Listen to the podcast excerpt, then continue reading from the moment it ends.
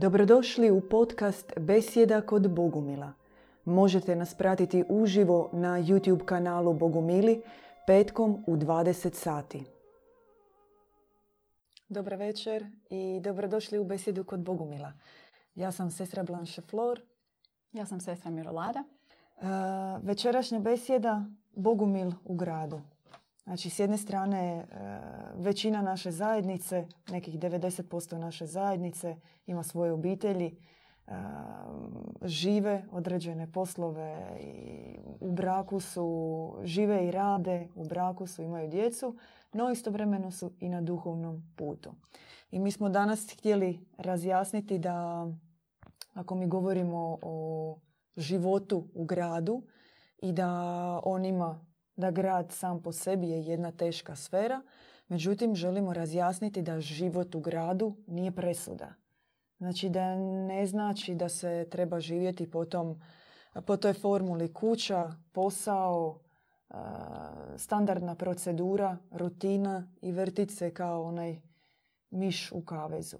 Ako postoji želja za unapređenjem života sa nekim duhovnim vrijednostima, Mm. sa jednim drugačijim pristupom, ako postoji neka, neka motivacija da se to sve unaprijedi, naravno da postoje načini, o njima ćemo večeras govoriti. No prije toga moraju postojati nekakvi zdravi temelji da bi se to dogodilo. Znači da se živi u gradu, da se živi svoj život na jedan određen način pomalo drugačiji nego inače, zato što trebaju biti neki drugačiji temelji. I onda ona prvi, prvi neki problem koji se pojavljuje, jer naravno računi se moraju platiti, hrana na stol mora doći, nekako naravno da su potrebne neka osnovna sredstva da bi se živjelo, naravno kako organizirati posao. Moramo raditi, jel? mora se delat. Mora se delat. Sestra Blanche Flor ima pravo. E, pa radi se o tome da smo mi kao ljudi, mi, kao što je već sestra spomenula, bavimo se određenim posloma, imamo djecu, plaćamo kredite. U svakom slučaju ono što bi ja navela kao prvu stavku vezano uz posao, jer svi znamo, ovisni smo o njemu, moramo prehraniti obitelj. Znači da pokušamo naći neki način fleksibilnosti u svemu tome. Što znači moramo pokušati naći neko radno mjesto gdje imamo određenu fleksibilnost, a ne da radimo ono većina od nas ili od 7 do 3, 8 do 4, a u najgorem slučaju um, ljudi rade, ne znam, preko vremenu nekad do, do 7-8 sati na večer. Uglavnom, zapravo nekako je postao standard. Danas netko ko radi od 8 do 4, to je stvarno rijetko. To je, da. Da. Da, upravo to. Tako da u principu kad se vi navečer vratite već kući iscrpljeni od posla i ne znam, i, i, i djeca još nešto traže od vas i, u toj cijeloj frustraciji, u, to, u tom cijelom stresu, znači nemate apsolutno nikakve mogućnosti za nešto izvan toga. A to bi bio u tom slučaju duhovan put. Znači duhovan put nije, ne bi trebalo biti nešto što se vodi uz put. Znači uz posao. Nego duhovan put bi trebao biti na prvom mjestu, a posao ono uz put. Apsolutno, da. Jer ako ti oreš od jutra do sutra, Mm. ako si u tom e, žrvnju matrice koja funkcionira na određeni način, ne možeš očekivati nikakav duhovni napredak. Tako je. No, Naravno, mora postojati želja. Mora postojati iznutra zaista jedna velika želja za dubokim posvećenjem Bogu, za promjenom paradigme života. Znači mora postojati u tebi taj e, neki, nazovimo kako god, znači želja, motivacija, Poriv. e, poriv da ti dublje spoznaješ egzistenciju Boga. Da vidiš e, kako možeš drugačije živjeti. Znači neka želja za molitvom, želja otputovati u drugi grad, staviti ruksak na leđa i vikend provesti drugačije nego inače. Želja za mm, spoznajom određenih nekih dubljih duhovnih vrijednosti i tako dalje. Znači prvo to mora postojati u tebi da bi ti uopće na neki način mogao organizirati svoj život drugačije. Znači moraš se pitati Kako? kako da ja to napravim? Kako da postavljati si ta pitanja i jedino onda nekako možeš ići ka tome u susret. Da, s druge strane to je jedan veliki motivator za sve nas, ne? Ja bi još navela možda kao ono što, bi, što mi trebamo mijenjati, znači to je da osim te fleksibilnosti na poslu, ono što je stvarno preporučljivo je da pokušavamo uh, osamostaliti našu djecu. Jer većina, većinu vremena mi provodimo sa svojom djecom, vodimo ih u vrtiće ili škole, ali tamo od neke desete godine, ja bih rekla od desete godine, i moramo ih sve više nekako podržavati u toj samostalnosti, što znači ne pisati s njima više domaće zadaće, ne odvoziti ih na neke slobodne aktivnosti. I evo. Mi smo robovi svoje djece. Toga nismo niti svjesni. E, prosječan dan jednog roditelja izgleda histerija ujutro prije posla, nagovaranje, čupanje djeteta da izađe van iz kuće. U dobrim varijantama ima neki razgovor, neki malo onako uspije se nešto napraviti, jurnjava promet, mm. odlazak, razdvajanje, nakon posla okupljanje i onda kreće posao vozača limuzine koji vozi dijete na razne aktivnosti, koji se nakon, obično to budu neka dva, tri događanja tijekom dana ili neki, neke organizacije, igraonice i tako dalje. Dijete je na zadnjem sicu, obično ili u nekom, u najboljem slučaju razgovoru s roditeljem, u drugoj varijanti obično na mobitelu. Nakon toga vraćanje doma, neka bitka oko domaće zadaće, uključenost u to, zapravo roditelj je taj koji onda to radi. I mi govorimo danas o jednoj o društvu u kojem djeca sa nekih 10-11 godina su e, pasivna upravo zbog roditelja koji su infiltrirani u tolikoj mjeri u njihov život da to sve zapravo oni vode umjesto njih. Dok, na primjer, prije nekih 50 godina djeca sa sedam, osam, devet godina i više su proputovala zemlju pješice, ukrcala se na brod, na prekooceanski brod, doputovali sami u neku stranu zemlju i preživljavali, živjeli zaista. No, pitanje koje se postavlja zašto? Zašto sad mi govorimo tu neki bogumili o samostaljivanju djece? Zato što trebamo e, reorganizirati svoje vrijeme da bismo, da bismo mogli služiti. Da bismo se mogli posvetiti onome što je bila naša prvotna želja, dubljoj spoznaji Boga, jednom kvalitetnijem duhovnom životu. I naše zlatno pravilo je ne možeš duhovno rasti ako ne služiš. Tako je. Znači, postoji još, uh, mogli bi spomenuti uh, glavnih pet teza bogumilskih. A prva teza znači da Bog je dobar, Znači, on nije onaj koji kažnjava, koji traži neku žrtvu od svoje djece. Znači, nego to, on, je, on poštuje našu volju, našu odluku. Druga teza se odnosi na to da je e, čovjek bezgrešan. Znači, on je u ovom svijetu, pomiješanom svijetu. Znači, on ima i dobrih i loših karakteristika, ali izvorno je, znači, rođen od Boga, bezgrešno. Treća teza je da je ovaj cijeli svijet pomiješan. I naša uloga, odnosno naš cilj na ovom duhovnom putu je upravo razlikovanje tog dobra i zla u svijetu. Um, jedna od sljedećih teza, naravno to nisu sve teze, to je samo jedan sad sažetak, Iduća teza je da e, Bog govori kroz djeda Ivana. Znači, kroz obraćenja, kroz njegove knjige, kroz e, muziku koju stvara otac Ivan i tako. I na kraju krajeva jedna od vrlo važnih teza da je boginja djeva majka ona koja može spasiti svijet. Znači ona koja nam može pomoći na našem duhovnom putu. Prvo uopće da postoji taj ženski aspekt Boga. Da postoji žensko lice Boga. To je već... E, da, da, da, da svaku od ovih pet teza ideš nekom reći što e, to je kontradiktorno većini tih mhm. svim abrahamskim religijama i samo po sebi donosi jednu potpuno, potpuno novi pogled na Boga, na čovjeka i na svijet. I mi sa samo govorit, živjeti u ovom svijetu, širiti bogumilstvo na takav način, govoriti o tih pet teza za nas je osnovni cilj kojem težimo. I međutim, možemo mi putovati svijetom, možemo mi ići na organizirati razne naše susrete, kongrese, seminare, radionice, izlete, predavanje, možemo mi još napraviti tisuću besjeda, webinara, čega god sve ne, ali ako nema duhovnog rasta koji se događa onome što smo govorili prije kroz služenje, ništa od toga neće biti vrijedno. Niti molitve, niti bilo kakve e, liturgije, išta od toga. Zato što je duhovni zakon po Bogu milima da čitav nebeski svijet, čitav Boži svijet služi.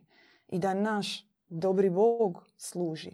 I naša misija je u tolikoj mjeri otvoriti duhovno srce, u tolikoj mjeri otvoriti Boga u nama da se on očituje kroz služenje. I zato je važan taj aspekt organizacije, zaista praktične organizacije dana i kroz posao i preko djece. Zato što ako ti ne budeš imao vremena tijekom dana, ti nećeš moći ni želje, nećeš moći organizirati svoj život na takav način. Onda da služiš, neće u tom slučaju niti biti ikakvog duhovnog rasta. A, ako neko kaže ili se pita kako je to moguće, mi kažemo ako ima želje, Bog će ti otvoriti želju za tim. Bog će ti otvoriti situaciju. Na primjer, možeš e, raditi e, Možeš jednostavno tražiti na poslu, evo, sestra Mirolada, vi, ste, vi imate takav primjer, jel tako? Vi ste tražili na poslu određenu promjenu, načina rada, promjenu satnice. I bilo je, bilo je stvarno naporno jer ja, ja osobno ja žeđam za, za duhovnim putem, ali sam još uvijek u, u ovom svijetu kao i većina nas i trudim se što više znači što češće do, do, doći u našu zajednicu, trudim se raditi na nekoj lekturi gdje pomažem zajednici. Međutim, uz posao je to vrlo teško jer to je ona satnica o kojoj sam pričala, znači ona najgore od 10 pa do navečer. Um, međutim, moje iskustvo osobno je da radim na nekoj lekturi tekstova koje znači mogu samo početi od 10 navečer ili 11. Ja vidim da mene da je to jedna onaj najvažniji dio mog dana. Znači najvažniji ono gdje se ja spajam sa svojom zajednicom, tamo gdje dobijam novog duha, nove odraze. I onda se tražili su se slobodni dani, neka promjena satnice. Tražila se slobodna satnica, sad radim jedan dan manje u tjednu, zarađujem manje novaca, ali važniji mi je duhovni put od par eura Ali više. financijski u vašem životu nise ništa, nisu se neki veliki udarci dogodili s tim manjkom novca, nije se ništa egzistencijalno ugrozilo ili ništa. promijenile su se neke navike ili... I, I, u principu to je i pozadina svega. Znači da, da sam ja isto primijetila koji, mislim, mi imamo svaki svoje unutarnje borbe. Tako sam ja imam i još ih imam. Znači da sam kroz, kroz tu manja, kroz manju zaradu automatski mijenjam neke svoje navike. Znači da e, drugačije idem, nabavljam namirnice, da ne kupujem toliko odjeće, da ne znam, ne izlazim više. I evo, to je evo moje iskustvo. Apsolutno, da. E, znači, rekli smo, većina naše zajednice se organizirala na takav način da rade i da, da služe. I to je isto drugo zlatno pravilo ako ga možemo mm. spomenuti. On, služi Bogu, služi ljudima i neće ti ništa nedostajati. Sve će se zaista premudrošće sve tako organizirati, ako imaš naravno želju. Može se raditi jedan posao, tipa čak ne mora biti ni tijekom cijelog tjedna. Na primjer, možete nekoliko dana u tjednu raditi, ali ono, od jutra do sutra u zeci i osjećate da vam je to teško, da vas pritišće i da ne možete. Ako ste dovoljno hrabri i vidite da, da ima želja za promjenom načina života, dajte otkaz. dogodit će se sigurno. Nađite neko drugo rješenje za možda jedan dio dana raditi, drugi služiti Bogu. I zaista sve će se... Ima, u našoj zajednici ima zaista puno takvih primjera. U bilo kojim branšama može se naravno konkretno dalje u situacijama uh, govoriti. Mi na neki način moramo uh, raščistiti, ajmo to tako reći, uh, jednu stvar, da današnja besjeda ona nije za konzumerista. Znači nije za onoga kojemu je jedini i osnovni cilj hedonizam, najesti se, naspavati, pogledati kakav film, otići u restoran i to je to. Neke, ajmo tako reći, uživalačke životne vrijednosti. Mi vjerujemo da oni koji prate naš kanal su tu zbog traganja i koji žele određene stvari koje i mi e, želimo, koji traže određene odgovore na zemlji, što nam je cilj, koje zanima duhovna spoznaja, koje zanima borba za visoke duhovne vrijednosti. E, i sad smo tu i sad nam na neki način treba konkretno reći šta se ne treba raditi, mm. a šta bi se, ajmo to tako reći, trebalo raditi. Pa možda bi prvo navela ono što ne bi smjeli raditi. Ne? Može. Sam taj život u gradu nas jednostavno proguta. Od kuće, posla, znači briga o djeci. Um, naš tjedan izgleda u po prilici tako da mi stvarno se vrtimo, vrtimo ko onaj miš ne, u kotaču. I na kraju tjedna kad dolazi slobodno vrijeme, vrijeme vikenda, što mi radimo? Mi se ne bavimo molitvom ili nekim višim duhovnim ciljevima, nego se mi, uh, mi izlazimo u kafiće, restorane, bavimo se nekim sportovima. Um, u krajnjem slučaju postoje znači, postoje znači i, i neki sakriveni oblici isto tih užitaka kao odlasci u prirodu. To je isto moje osobno iskustvo da mi nekako smo uvjereni da odlaskom u prirodu nalazimo neki, pronalazimo neki unutarnji mir, neki duhovni mir. A to je sve neki surogat, znači zamjena za onaj istinski molitveni mir koji postižemo samo kroz našu praksu, kroz molitvu, kroz klanjanje i kroz služenje drugima naravno. E, ja bi se samo kratko nadovezala na tu prirodu jer onda nam neko može reći šta to znači da, mm. da ste vi totalni neki frikovi koji se isključuju od svega i onda ne smiješ, ok, mm. razumijem, ne smiješ kafić, ne smiješ restoran. To može postojati onda neki sustav pravila, ništa ne smiješ pa ne smiješ ni u prirodu. Moramo se vratiti na onu treću tezu našu koju smo rekli da je ovaj svijet pomiješan i u njemu ima dobra i u njemu ima zla. I takav je naš pogled i na prirodu. I ona je pomiješana. I to je banalnost i u njoj nećemo ići duboko. Vi kad pogledate ima svakakvih i životinja u prirodi i svakakvih biljaka u prirodi i nekih koje vas iscijeljuju i neke koje vas mogu ubiti.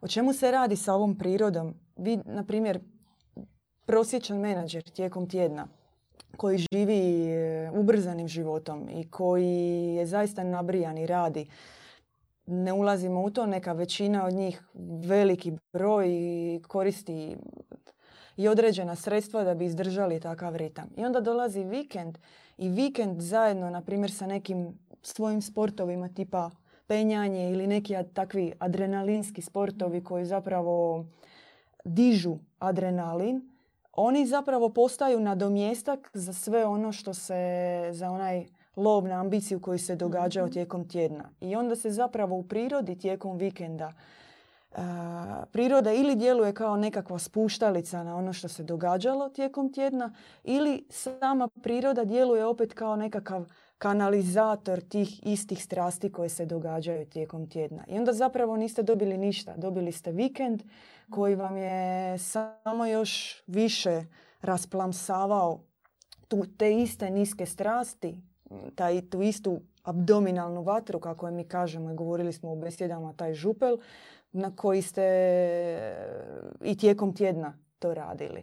I vi zapravo mijenjate da biste, tražite vikend da bi vam on dao neke, neki mir, neku harmoniju, visoke duhovne vrijednosti, a zapravo ste našli prvo surogat, možemo ga, to može biti droga, to može biti alkohol, I preko adrenalinskih sportova se isto tako može događati isti efekt kao sa ovim surogatima.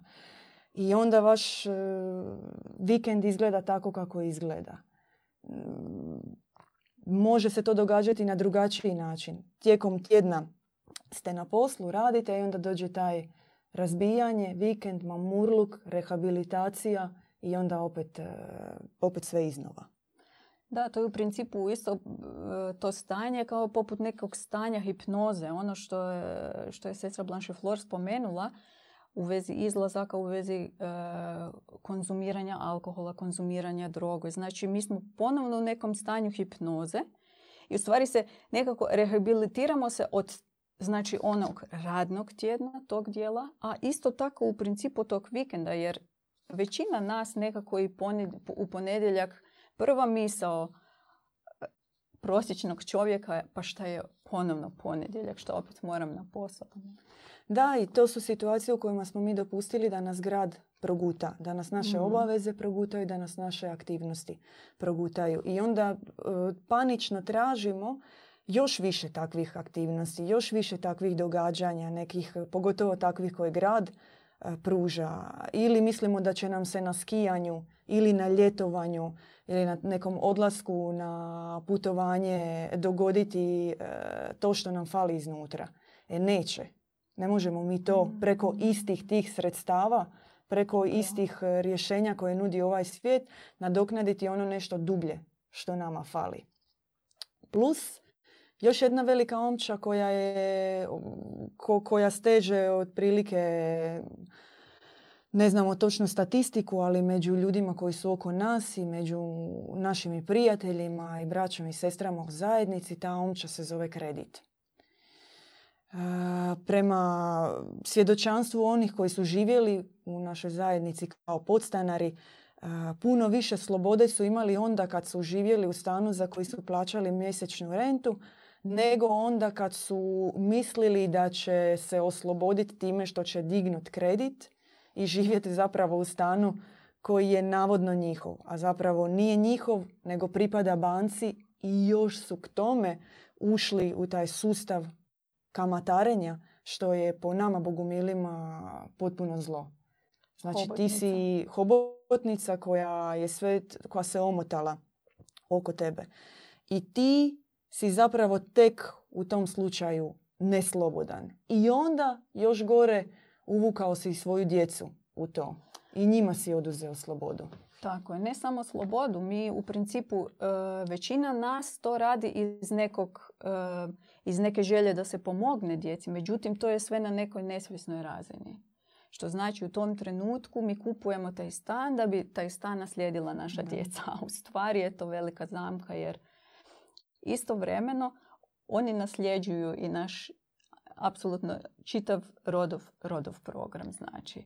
I u stvari nekako to je samo izgovor za sve to, ne?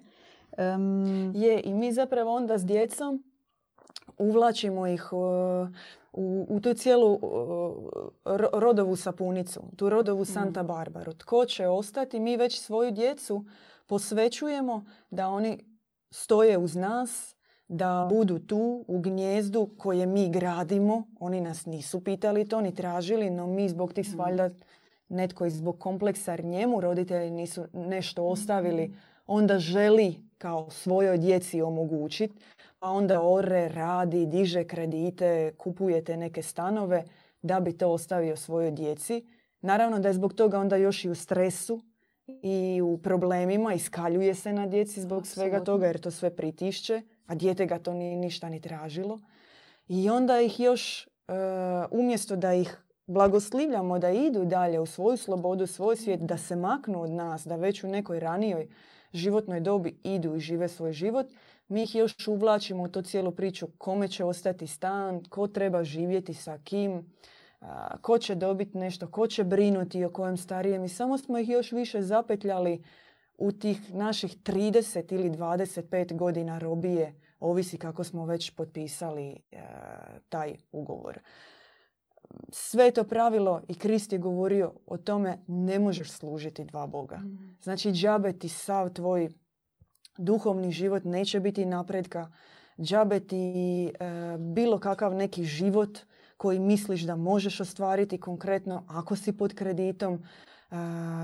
Sve od toga prazno. Ako ti služiš tom demonu novca, ako ti svjesno, ali pasivno, aktivno, nije bitno, činiš taj grijeh koji je po svim svetim knjigama najveći, znači ušao si u sustav kamatarenja, izrabljivanja i posvetio samog sebe i svoju obitelj, brate, sestro, nije bitno, u, taj, u tu krvavi, krvavi svjetski ocean e, bankarske mafije, onda zaista ništa drugo nemoguće je ti se moraš prvo doslovno iščupati iz sebe i svoju obitelj jedino uz pomoć od ozgo iz, eh, iz, te, iz te tamnice koja se nalazi u devetom krugu pakla. A ti si svjesno zaključavao, tebi se otvorili vrata, ti si ušao i zaključao ih iza sebe sa svakim potpisom na onim stranicama ugovora koje si dao. Da. Postoji još jedna zamka u tom bankarskom sustavu, a to su dopušteni minusi.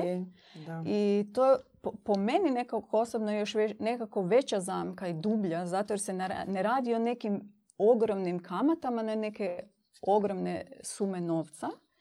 I većina od nas odlazi u taj minus i to je to isto nekako s druge strane izaziva tu potrebu. Aha, ja imam mogućnost, a otići ću u minus, a sad mi treba, ne znam, nova pegla ili nova peć u kući, pa mogu otići ću u minus. Međutim, e, to, to povlači jedno za drugim, tako da na kraju krajeva je to isto poput kredita i ništa manje. Obično su još na tim dopuštenim minusima e, rate, odnosno kamete su puno veće. A čovjek je nekako u toj iluziji i ne, nekako još više konzumira. Konzumira zato jer ima nekako i uvijek osjećaju sebi može, može još dalje, može još dublje.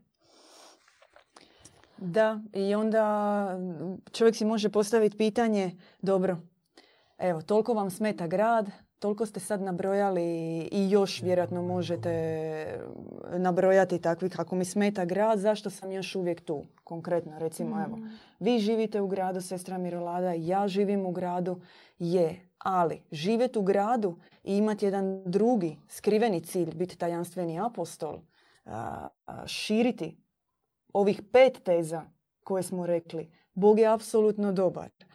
Čovjek je izvorno bezgrešan. Ovaj svijet je pomiješan. Bog govori danas, govorio uvijek i govori danas preko djeda Ivana Bogumila i da postoji žensko lice Boga, evo ti dovoljnog razloga ići sa, da ideš sa podignutom peticom po gradu. I da zaustaviš čovjeka i kažeš imaš pet prstiju, poslušaj ovih pet teza, za mene dovoljno. Dovoljno. Apsolutno.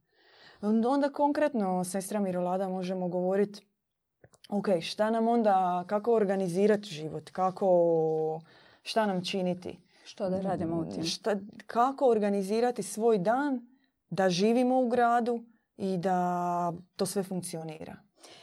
Pa prije svega, znači, e, mi smo spomenuli već u ovoj besedi prije nekoliko minuta isto naše biološke potrebe, znači, koje su obično nekako iznad ispred naših duhovnih potreba.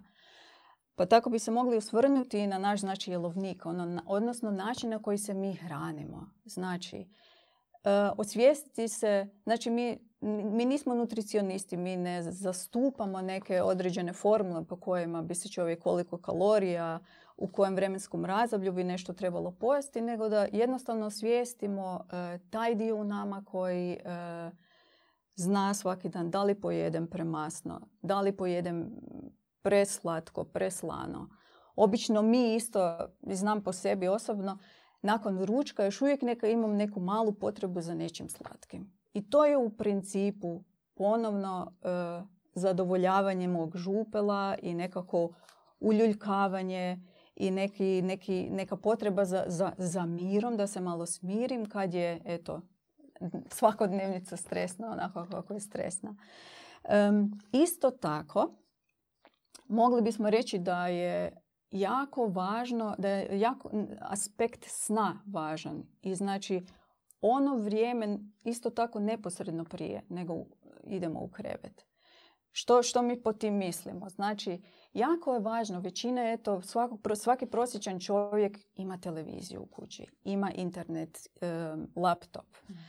Um, I ako mi na, na taj način razmišljamo i tako živimo, znači uh, većina nas zna nekako i zaspat pred televizijom na kauču i, i onda se budi u, ne znam, negdje u noći, sav mamuran pod hipnozom, ne znam gdje. Još bolje. Probudiš se usred noći i onda tako bauljaš, otvoriš frižider, I uzmeš par zalogaja jer kao suha su ti usta, sve to dobro zaliješ nečim i onda nokaut u krevet. I onda u krevet, da. Da.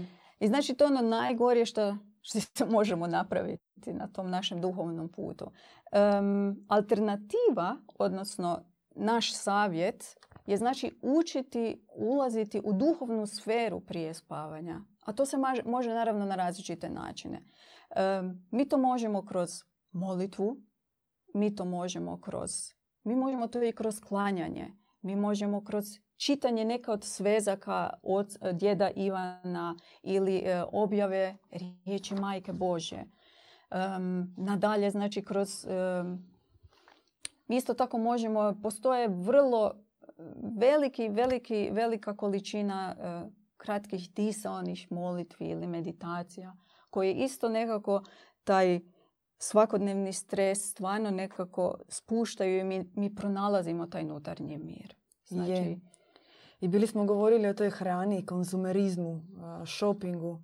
Odeš, e, odeš u dućan i ideš uzeti jednu stvar i onda izlaziš sa onom vrećicom i pitaš se kako, šta i na šta sam potrošio, šta ovdje točno košta 200 ili 300 kuna. Mi imamo zaista pravilo, možda ga vi isto koristite i vama funkcionira, no recimo idemo u dućan ili inače kad idemo gradom, obavezno imamo slušalice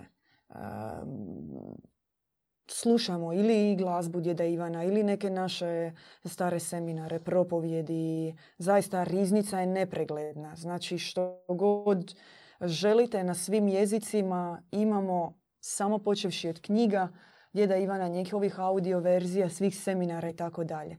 I već to nam pomaže da zaista budemo u drugoj sferi. Idemo u dućan, konkretno, kod da se otvori koridor. Ti ideš ciljano po jednu stvar, ti zvukovi, glazba koja tamo ide ništa ne dopire do tvog sluha, uzmeš, obavio i izlaziš. I nema u tome nikakvog rastegnutosti, raspršenosti, podučanu, gledanja, zujkanja. Došao, obavio i otišao dalje. E, bitno je imati i koncept, kako mi imamo koncept na našem duhovnom putu, tako ga imamo zapravo u svemu što radimo konkretno raspored u kući, organizacija života u kući. Ima, neka nam oproste, ali ima takvih varijanti. Dođeš do, kod čovjeka kući koji smatra sebe vrlo duhovnim, a tamo ne možeš prvo proći od stvari koje su razbacane na podu, od e, vaza i odjeće koja je na stolu i 3 cm prašine. Znači, nered izvana, nered iznutra. Ne može biti drugačije. Ti moraš porediti svoj vanjski prostor. Majka Eufrozinija je govorila o tome. Ne možeš moliti u sobi koja nije izvanjski sređena, očišćena od nepotrebnih stvari. Znači riješiti se viška stvari. Što se tiče odjeće, e, imaš nešto što nisi nosio, nosila godinu dana. Znači sigurno nećeš to obući Miči to. Tako je i sa špajzom, tako je i sa loncima, tako je sa odjećom, sa cipelom, sa svima.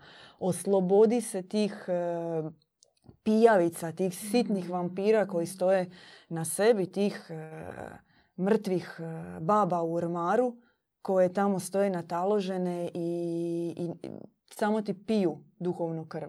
Izbaci to sve, očisti svoj prostor i onda ćeš se osjetiti lakše i tek onda ti možeš u takvom prostoru i molit i na bilo kakav drugačiji način organizirati sebi duhovni aspekt života. Ali prvo kroz konkretne neke promjene u stanu. To je što se tiče stana. Sljedeća stavka je ljudi s kojima provodimo vrijeme. Znači, ono što smo mi nekako godinama njegovali, prijateljstva koje smo godinama njegovali, nekako se, vrlo brzo nam se pokazuje s kim više ne možemo, a, a s kim možemo, znači. Ne? I, I to je jako važno da ne padamo u tu klopku uvijek iznova. Što znači mi vidimo da nam neki odnosi na, nekako smetaju na našem duhovnom putu, ali mi ih i dalje hranimo iz, nekog, iz nekog osjećaja grižnje savjesti ili iz nekog osjećaja potrebe da me ljudi prihvaćaju u društvu ili, ili nekako jednostavno to je uvijek tako bilo pa može tako i dalje. Što je u stvari jako velika prepreka. Je.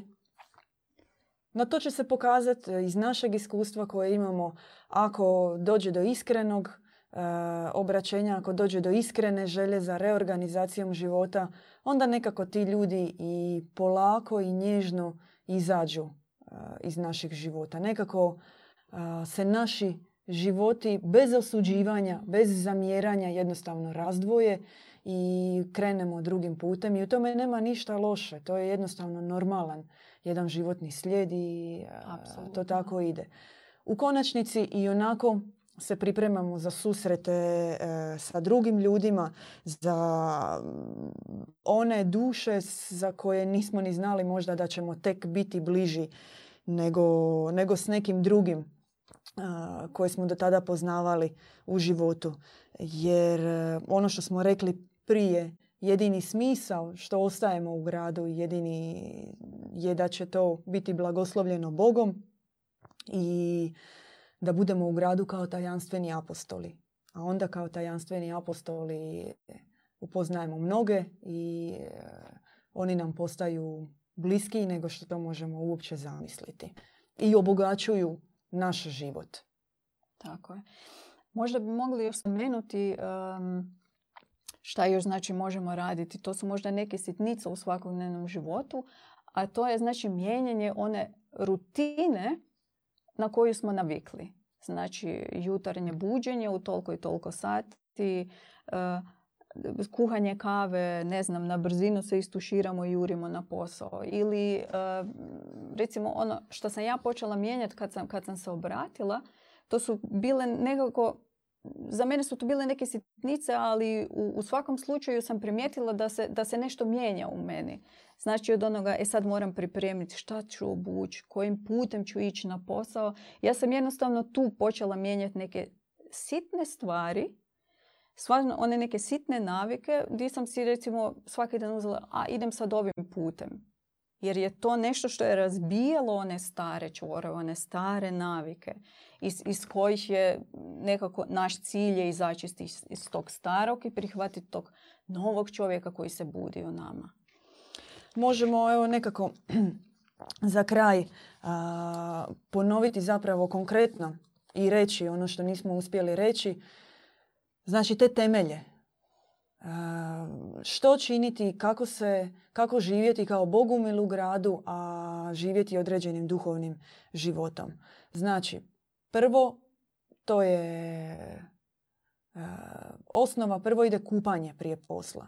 Znači, otići u svoju kupaonicu, možda ima neke mogućnosti da imate izvor pored kuće, genijalno. Ako nemate i vaša kupaonica može postati Boži izvor uđete unutra, nekoliko kanti hladne vode posvetite, pomolite se. Nećemo sada niti ima vremena dublje o toj praksi, ali ovo je neka skraćena verzija. Tko želi to prakticirati i uvesti, što svakako preporučam u svoju dnevnu rutinu, javite nam se. Znači, blagoslovi se voda, zalijete se sa nekoliko kanti hladne vode, pogotovo zbog tog večernjeg sna, koji nas, iz kojeg se izvlačimo baš da se napunimo snagom duha, molitva i obavezno nakon posla kad se vratimo e, to isto napravimo. Zašto? Zato što smo mi bili tijekom dana u raznom kontaktu s ljudima, radili neke poslove, pogotovo ako netko radi s novcem, s financijama ili s puno ljudi, izmjenjuje se.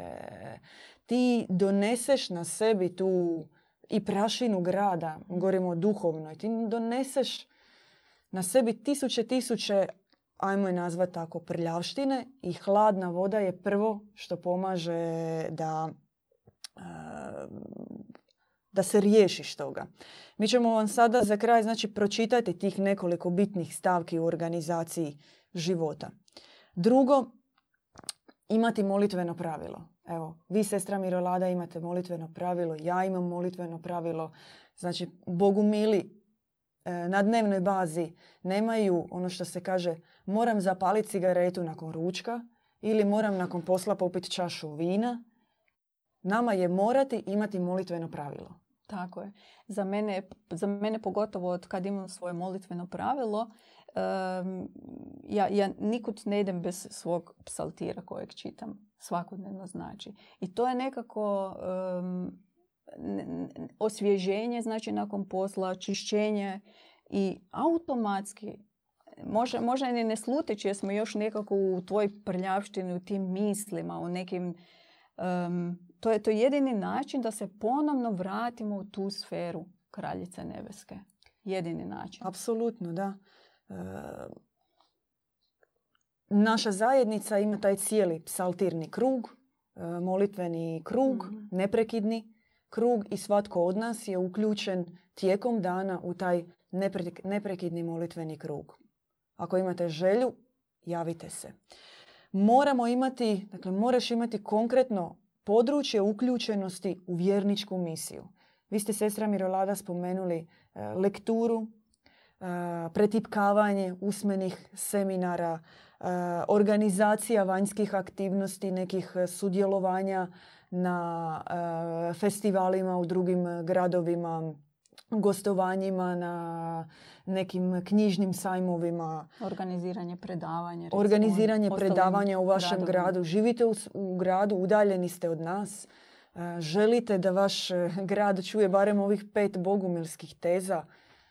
Javite se, vrlo lako se može organizirati predavanje u vašem gradu, susret e, sa bogumilskim predavačima uključite se u to. Može biti recimo briga za duhovni centar i tako dalje. Dakle, ako imate želju, postoje polje, polja, polja, polja konkretne uključenosti u vjerničku misiju i uključite se. E, zatim, treba dolaziti na okupljanja. Hrvatska i, i zaista nećemo reći velika, nego ćemo reći mala i da živimo zaista na drugim krajevima. U jednom danu se može doći do Zagreba i natrag e, od rijeke Splita, Dubrovnika i iz druge države. E, mi imamo primjere iz naših e, drugih zajednica u državama gdje zaista se tamo po stotine i stotine kilometara prođe da se dođe na okupljanje barem jednom mjesečno ili, par, ili u par mjeseci i da se dođe licem u lice na to okupljanje.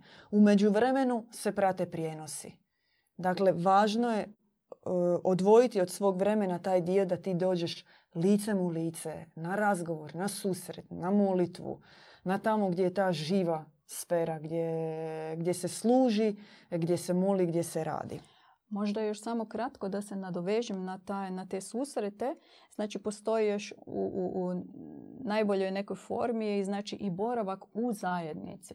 Znači ako, ako ikako postoji mogućnost, evo ja iz svog iskustva, nekako mi se to um, osvijestilo da, da najveći napredak i nekako najveća milost se spušta u ono vrijeme kad stvarno sam tu u zajednici sa braćom i sestrama, znači s kojima mogu dijeliti svakodnevnicu, s kojima molim, s kojima uh, služim. I, I to je nekako najveći dar, jer jednostavno kroz brata i sestru, kroz duhovnika se mi možemo ponovno otvarati. Naša srca mogu znači zagorjeti i, i, i zažeđati za Bogom. Je, 2000 godina proučava se Kristova poruka, mm. tamo 1500 godina Muhamedova. E, mi danas imamo 150 svezaka bogospisa mm. djeda Ivana. Proučavajte objavu. Uronite se u riznicu koja će se još tisućljećima proučavati na zemlji. Koje, dakle, 150 svezaka sada pa u nekoliko života neće biti dovoljno da to sve proučimo, da, da od jednog, da zaista od jednog sveska tih objava vi se već možete ne znam uopće što reći, produhoviti, pobožiti, kako god. Znači, ima tih bogospisa, koliko hoćete, proučavajte objavu konkretno. A, još jedna važna stavka u organizaciji bogumilskog života je učiti se vjerništvu. Učiti se e, kako pisati, kako govoriti, kako svjedočiti na poslu i u susjedstvu svojim životom i svojim primjerom da si bogumil. Znači, obraćati ljude svojim primjerom u bogumilstvo. I to je izrazito važno. Pobjeđivati neke komplekse, pobjeđivati neznanje, e, naučiti se artikulirati svoje misli i svjedočiti o tome ljudima oko sebe i u zajednici. Apsolutno. I ovo što je sestra Mirolada malo prije govorila, e, zajednica je jedno, ali lađa je posebno mjesto. E, I boravak u lađi je jedno posebno iskustvo. I tu ste 24 sata uronjeni u etalon, u primjer duhovnog života, ispravnog duhovnog života. I ako se želite brzo, vatreno i konkretno naučiti kako i ponijeti to znanje sebi u svoju obitelj, među svoje ukućane i imati taj primjer sa sobom, onda je lađa, taj centar i zaista mjerilo po kojem se to može organizirati.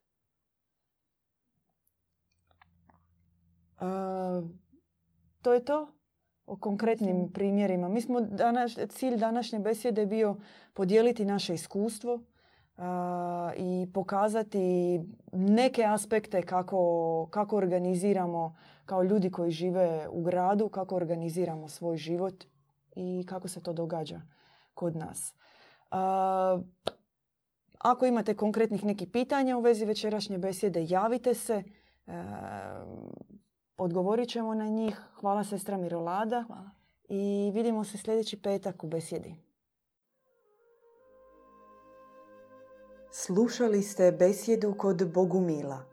Pratite nas uživo petkom u 20 sati na YouTube kanalu Bogumili.